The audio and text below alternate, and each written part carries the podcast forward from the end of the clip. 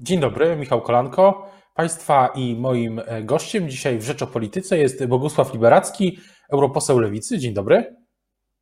Dzień dobry, witam serdecznie. Chciałbym na początek zapytać o e, unijny plan odbudowy. To jest e, projekt, nad którym polski Sejm będzie jeszcze głosował, zapewne w pierwszym kwartale. Jak pan w ogóle sądzi, czy to jest na ile ważny politycznie i gospodarczo w tym roku to jest plan, projekt? Myślę, że on będzie ważny politycznie i gospodarczo nie tylko w tym roku, ale w ogóle na całe czekające nas perspektywę finansową, zwłaszcza zaś na lata 2021-2025, ponieważ to jest kwota 750 miliardów euro. Pytanie, dużo czy mało? Do czegoś trzeba by odnieść. Wieloletnie ramy finansowe, czyli ten plan podstawowy na lata 2021-2027, to jest 1000 80 miliardów euro. Czyli to jest o 75% więcej niż mielibyśmy tylko i wyłącznie plan wieloletnie ramy finansowe. Także to jest bardzo duża, przepraszam, kwota pieniędzy. To jest także bardzo duża szansa ożywienia gospodarczego i także wyjścia z kryzysu koronawirusowego. Te 750 miliardów euro składa się z dwóch podstawowych pozycji. 390 miliardów to są granty, czyli pieniądze bezzwrotne. I 360 miliardów to są kredyty, pożyczki, czyli pieniądze zwrotne. I na czym polega nowum? Otóż te pieniądze, te 750 miliardów euro, to jest nowe rozwiązanie, czyli dług Unii Europejskiej. Budżet europejski dotychczas, zgodnie z traktatem o funkcjonowaniu Unii Europejskiej, powinien być bez deficytu. Mamy ten deficyt, stąd potrzeba ratyfikacji tego nowego rozwiązania, co Pan tutaj bardzo słusznie podkreślił, przez parlamenty wszystkich państw członkowskich, czyli EU27, w tym oczywiście Polski. Teraz z punktu widzenia politycznego to jest pokazanie, Unia Europejska ma moc sprawczą, to jest pokazanie także, że Potrzebne jest więcej Unii Europejskiej. Bez Unii Europejskiej rozwiązywanie kryzysu pandemicznego i ożywienia gospodarki po pandemii byłoby dużo trudniejsze. I to jest wreszcie jeszcze jeden aspekt pokazujący swego rodzaju solidarność, czyli Komisja Europejska, właściwie Unia, zaciąga te pożyczki, desygnu, alokuje w poszczególnych państwach członkowskich, bierze odpowiedzialność za spłatę, choć państwa członkowskie w kwotę, którą będą mieć alokowane, spłacić powinny. I to jest ta nowa sytuacja, czyli to jest zupełnie dotychczas niewyobrażalne i przez prawo nieokreślona sposób rozwiązania tego wielkiego dylematu, przed którymi stoimy. I dwa cele, które są tutaj zakładane do osiągnięcia. Pierwsza, Green Deal, zielona gospodarka się zatraktuje, że każda inwestycja powinna się przyczynić do zmiany oblicza gospodarczego, do podniesienia konkurencyjności też, i jedna, jedna część digitalizacja. Jedna tylko rzecz, bo żeby ten plan wszedł w życie, no wszystkie parlamenty narodowe czy muszą go, muszą go, muszą go ratyfikować. Czy, czy, czy myśli Pan, że, że będą gdzieś na tej ścieżce jakieś wyboje, że któreś państwo może mieć kłopot z tym? Dokąd nie jest ratyfikowane, to zawsze można się spodziewać różnych sytuacji. Bo pamiętajmy, że e, byliśmy wszyscy zafascynowani możliwym wetem Polski i Węgier. najdłużej to Polsce zajęło, zanim to się wycofaliśmy z weta. Ale jednocześnie była zapowiedź, że jeżeli Polska i Węgry nie, nie są szczęśliwe z taką propozycją, to wobec tego Holandia na przykład była gotowa też zawetować całość. Dlaczego? Bo Holandia uznała, że jest najmniejszym beneficjentem, dobrze sobie radzi, a więc po cóż te wielkie pieniądze? I to ryzyko spłaty rozkładać także na Holandię. Czyli jak długo nie jest to ratyfikowane przez wszystkich, tak zawsze mogą się zdarzyć jakieś sytuacje nieprzewidywalne. Choć patrzyłem na kalendarz wyborów w najbliższym czasie w poszczególnych państwach europejskich i póki co do jesieni my w zasadzie no, w ważniejszych państwach wyborów nie mamy. Dopiero jesienią są Niemcy, choć Niemcy są przewidywalni co do samego funduszu. A spodziewa się Pan jakichś kłopotów w Holandii? Myśli Pan, że w Holandii mogą być kłopoty? W Holandii mamy wybory, jak wiemy, niedługo, czyli w marcu. Wiemy, jaki jest los rządu, który po prostu no, upadł teraz. Mam nadzieję, że nie będzie tam większych problemów, no ale dlatego się zastrzegam. Wolałbym poczekać, aż się to wszystko zdarzy. Ale dlaczego uważam, że może że nie będzie chyba w Holandii również? Bo tu jest zrozumienie, że to nie jest kwestia i miejsce na egoizmy narodowe, na partykularyzm. Tu jest kwestia reakcji pozostałych państw. Te 750 miliardów jest adresowane do 27 państw członkowskich. A zatem szkoda by była nie tylko dla jednego państwa, ale reakcja, opinia, reputacja w oczach pozostałych 26 państw, gdyby jedno z państw miało aż tak daleko posunięte zastrzeżenia. A uważa pan, że y, Polska, czy polskie firmy, polskie mm, przedsiębiorstwa, czy w ogóle samorządy, y, instytucje to będą w stanie wykorzystać te dodatkowe środki? Bo tak jak y, to jest jasne, że, że ta nowa perspektywa budżetowa to jest też perspektywa kolejnych lat, chyba ta poprzednia nie została jeszcze nawet rozliczona, a tu mamy nowe środki dosyć szybko jak na unijne tempo, więc myśli Pan, że, że polska gospodarka po prostu zaabsorbuje, będzie gotowa zaabsorbować te środki? Myślę, że polska gospodarka może być w stanie zaabsorbować te środki. Pozostaje kwestia decyzji strategicznej rządu i na to bym nalegał, żeby pokazać, które obszary, które przemysły, jaka lokalizacja geograficzna byłaby preferowana. Bo to pamiętajmy, to Polska jest stroną, Polska dostaje te środki i Polska ewentualnie zaciąga kredyt. Więc jest odpowiedzialność rządu co do alokacji. Ja już, ja już się zwracałem o to i ponownie, używając tej możliwości, wzywam rząd do tego, żeby pokazać, na czym ma polegać ta strategia, nowa strategia wykorzystania środków. Bo pamiętajmy, to nie jest 7 lat wykorzystywania, to są na 3 lata środki przewidziane. Może być rok jeszcze i implementacji Wieloletnie ramy finansowe, tak jak Pan powiedział, mamy jeszcze moim zdaniem ponad dwa lata ich wykorzystywania, zanim zamkniemy poprzedni y, rozdział, poprzednią perspektywę finansową. I rozpoczynamy projekty... nowe. Znowu, tak? Przepraszam, bo Pan coś chciał. No bo te, te, to jest jasne, że te projekty też długo, długo się opracowuje. Samorządowo, na poziomie samorządów głównie, województw, regionów, do tych perspektyw, więc, e, więc e, no, stąd moje też pytanie o te nowe środki. E, jak pan sądzi, jak, jak powinna wyglądać, czy na przykład opozycja, lewica włączy się w debatę y, na temat tego, jak te środki powinny być z, z tego funduszu odbudowy rozdysponowane?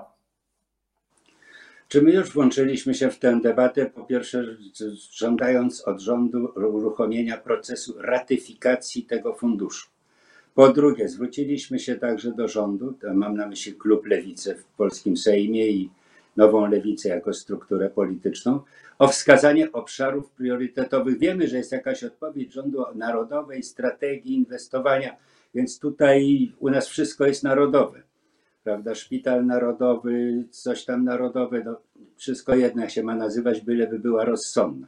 Były z różnego rodzaju zapowiedzi milion samochodów elektrycznych, coś tam jeszcze, więc spróbujmy teraz, na co nie było środków, spróbujmy teraz pokazać, że jesteśmy w stanie dać te możliwości gospodarki. Rząd jest od tego, żeby dać możliwości, a w razie czego wspierać, nie, ale nie przeszkadzać w wykorzystywaniu tych możliwości. No my teraz rządu nie zastąpimy, ale jeżeli będzie rząd się wahał, to w ciągu dwóch, trzech miesięcy być może zaproponujemy swoją własną wizję alokacji tych środków. Ale wolelibyśmy, żeby była inicjatywa rządowa, żebyśmy nie wykorzystywali tego jako okazji do walki, pokazywali nieudolności rządu, tylko jako okazję do wypracowania rozsądnego planu.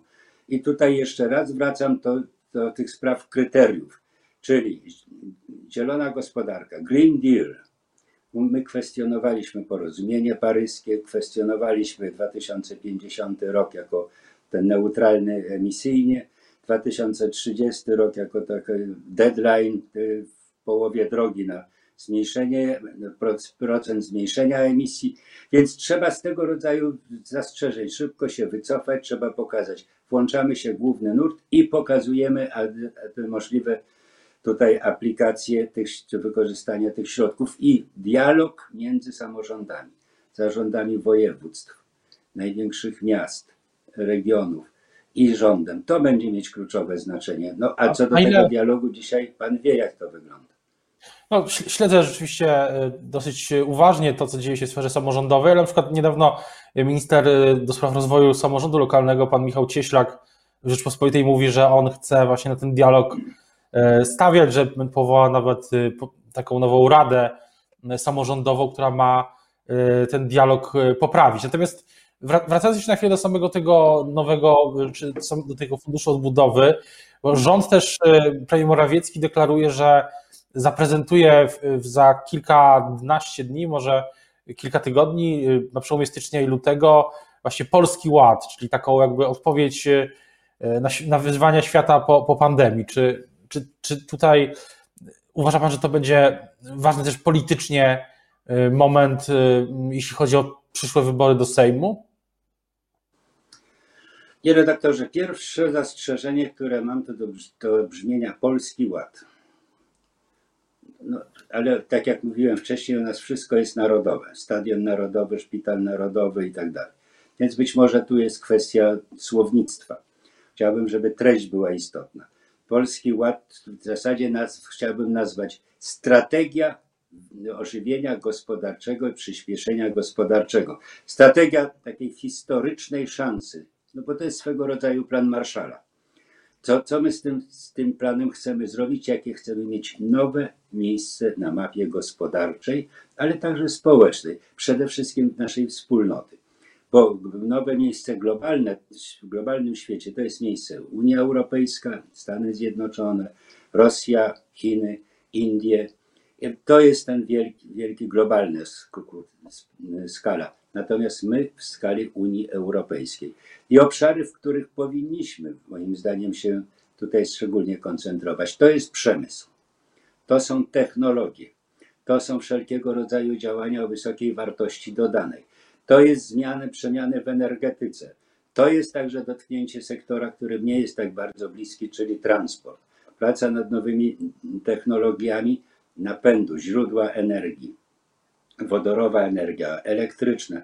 To są także usprawnienia i inwestowanie pieniędzy w sieci infrastruktury z punktu widzenia po prostu sprawności zarządzania i równowagi międzygałęziowej, bo my mamy w tej chwili marginalizację kolei, a wielkie sukcesy w sensie udziału w rynku transportu drogowego. Też chciałem zapytać e, na koniec e, o transport w Unii Europejskiej. Pytanie, jak, jak pan, jakby pan podsumował tą debatę, mm, jak, jak Unia widzi teraz rozwój e, transportu szeroko pojętego właśnie w, w ramach Unii i w ramach, no i w ramach tego, tej dyskusji o świecie po, po pierwszej fazie, po tej fazie pandemii? Otóż w Unii nie zapomina się o podstawowych kryteriach, przesłankach, po co mamy transport. I te dwa cele, które stoją przed transportem, to są następujące. W transporcie osób systematyczne podnoszenie jakości życia obywateli Unii Europejskiej. W transporcie dóbr podnoszenie systematyczne konkurencyjności, czy przyczynianie się do podnoszenia konkurencyjności europejskiej gospodarki. Przed nami stoją następujące wyzwania, które są realizowane, ale chcemy albo dojść do finału, a w wielu obszarach przyspieszyć. To jest ukształtowanie koncepcji takiego transeuropejskiego systemu, czyli infrastruktura liniowa, kolejowa europejska, infrastruktura drogowa, czyli transeuropejskie sieci, europejska przestrzeń lotnicza. Akurat finalizuje sprawozdanie na ten temat swoje w Parlamencie Europejskim, zarządzanie tą przestrzenią lotniczą, inwestycje infrastrukturalne w dopełnienie sieci, ponieważ mamy no, w państwa sobie inaczej nieco priorytety ustalają inwestycyjne w budowie autostrad czy modernizacji linii, tak żeby służyły polityce wewnętrznej. Chcemy przejścia transgraniczne pokonać. Kolejna rzecz bardzo ważna to są inwestycje w technologiczne, czyli zarządzanie ruchem lotniczym, usprawnienie, zarządzanie ruchem kolejowym, żeby można było pociągi bez problemu przesuwać przez granicę, bo granica w tej chwili jest problemem dla kolei. I to jest finansowanie tych przedsięwzięć, gdzie się szuka europejskiej wartości dodanej. Zatem mamy instrument. Tak? Jedna rzecz, wejdę po słowo, ale można postawić taką tezę, że, że, że następowało jeszcze przed pandemią i teraz zwłaszcza renesans kolei jako środka transportu na terenie Unii. Jest takie, jest takie oczekiwanie, że nastąpi renesans kolei jako środka transportu ze względu na to, że po pierwsze są regulacje dotyczące usługi użyteczności publicznej i kolej jako podstawowe, tak powiem, gałąź tutaj jest przydatna. Po drugie, jakość obsługi pasażerów usług dla pasażerów, żeby zachęcić do powrotu. Po trzecie, zdaje się, że lotnictwo będzie się dużo trudniej odradzać niż wielu przewiduje, czyli lotnictwo, zwłaszcza w połączeniach wewnątrzkrajowych czy krótkiej odległości, wyeliminowało kolej. Nowa jakość kolei, czyli wracamy do koncepcji także pociągów nocnych w Unii Europejskiej, do, do podnoszenia czy ujednolicenia standardów na głównych liniach kolejowych przekraczających kilka państw i kilka granic. Także z tego punktu widzenia możemy oczekiwać i do tego zmierzamy, żeby kolej zaczęła funkcjonować. W przewozach dóbr, tak jak funkcjonują przewoźnicy samochodowi, a w przewozach pasażerów na wzór przewoźników lotniczych. To jest na pewno jedna z też ciekawszych dla każdego Polaka, Europejczyka debat, e, jeśli chodzi właśnie o kolej w tym nowym, w tym świecie po, po pandemii. Teraz e, bardzo dziękuję już za rozmowę Państwa i moim gościem. Dzisiaj był Bogusław Liberacki, europoseł Lewicy. Dziękuję bardzo. Dziękuję bardzo, miłego dnia, życzę no i zdrowia. Dużo zdrowia.